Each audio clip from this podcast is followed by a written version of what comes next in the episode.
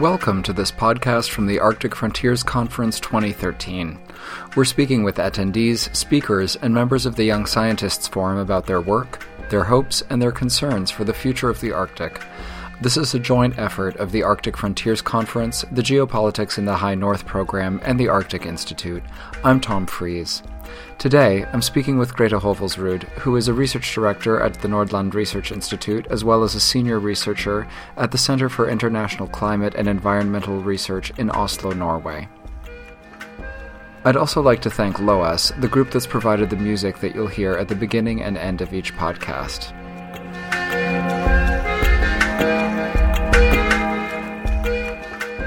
Hi there, Grete. Thank you for speaking with me today.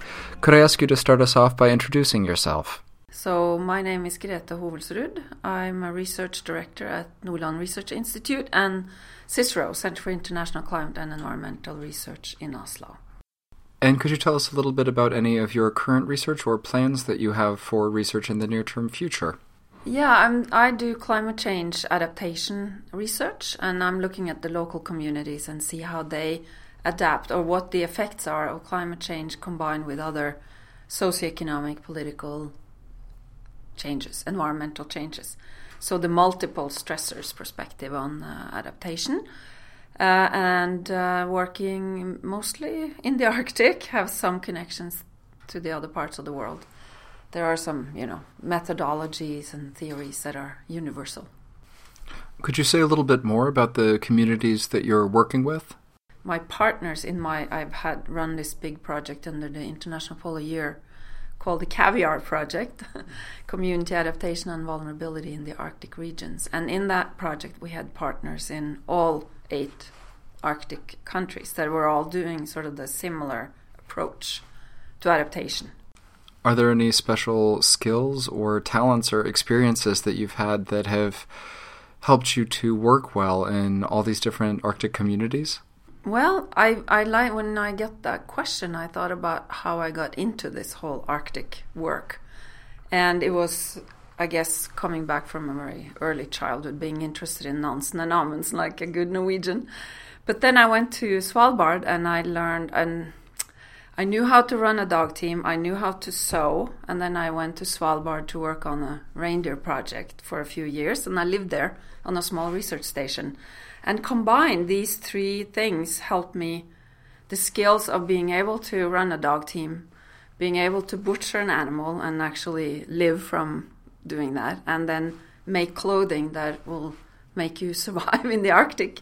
They were all useful skills when I went to East Greenland to work with Greenlanders and live there for a couple of years. And it, it just taught me that nothing that you do is useless. Well, how wonderful to have an opportunity to learn that lesson, and what an what an amazing set of skills. Let me ask you next. How do you think that your work is contributing to a a better future for the Arctic, whatever that might mean uh, to you? Well, I think I have to explain how I got into my current research because for a while we learned that the Arctic was very everyone in the Arctic were vulnerable to climate change and I thought, are they? Are we people living here in the north really? And so, from my anthropological background, I asked, I posed a question to the communities without actually thinking about climate change, but asking what's important to you here. What what are the major major issues? And by doing a bottom up sort of approach, I learned a lot more than just sitting in Oslo thinking oh, here we have some Sami, they must be vulnerable.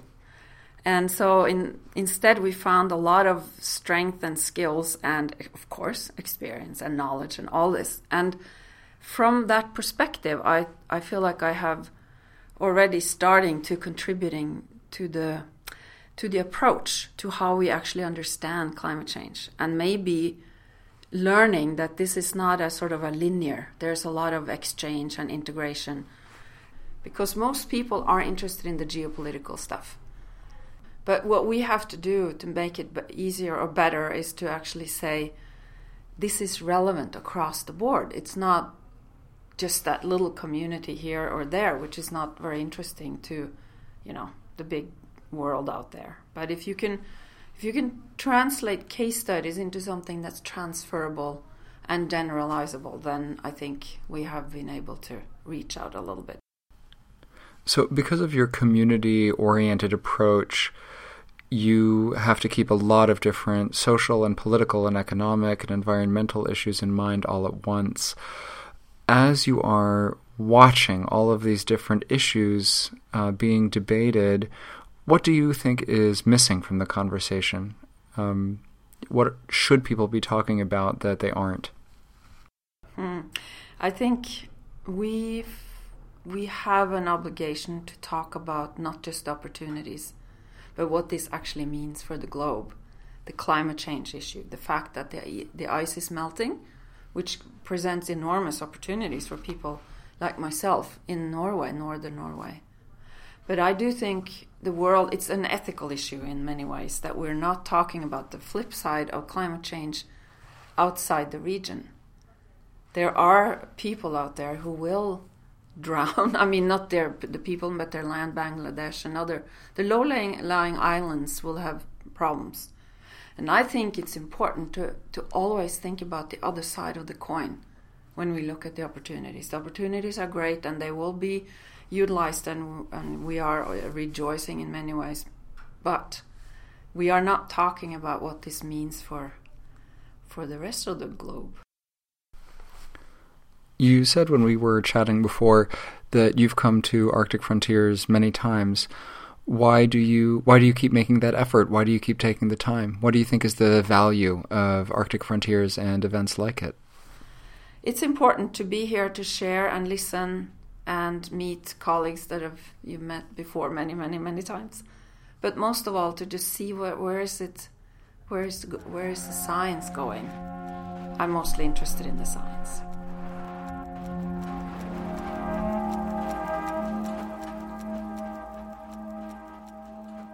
Thanks for joining us for this interview. Follow along with the series on iTunes or via our websites, arcticfrontiers.com and thearcticinstitute.org. The music you've heard at the beginning and end of this interview is from Loess from their album Wind and Water. You can hear more from them on iTunes. Just search for their name, which is spelled L O E S S.